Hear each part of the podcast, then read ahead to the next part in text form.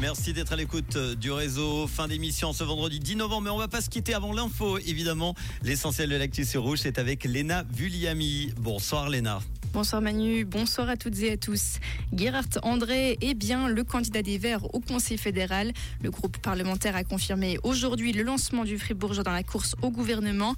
Les Verts veulent voler un siège au PLR qui a fait le plus mauvais score de son histoire lors des dernières élections, mais leurs chances de convaincre les autres groupes parlementaires sont minces. Le procureur général adjoint vaudois veut classer l'affaire de la gare de Morges. Pour rappel, en août 2021, un agent tiré à trois reprises sur Enzoy, un homme de 37 ans, à la gare de Morges. Pour le ministère public, aucun reproche pénal ne peut être formulé à l'égard de l'agent ou de ses trois collègues présents. Pour la famille de la victime, c'est un scandale. Lausanne doit rénover des ouvrages techniques d'évacuation des eaux usées. Pour ce faire, la ville demande un crédit de 3 millions de francs auprès du conseil communal.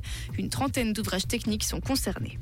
La Suisse et l'Italie se mettent d'accord sur l'imposition du télétravail. La ministre des Finances, Karine Keller-Souter, et son homologue italien ont signé une déclaration aujourd'hui. Dès le 1er janvier, tous les frontaliers italiens pourront effectuer 25% de leur temps de travail à domicile. Un accord durable similaire existe déjà avec la France. La France où Paris est accusé d'évincer les sans-abri et les migrants. Information de la RTS. À l'approche des JO de Paris 2024, plusieurs associations humanitaires dénoncent un nettoyage social. Elles appellent les autorités à garantir une continuité dans la prise en charge de ces populations précarisées.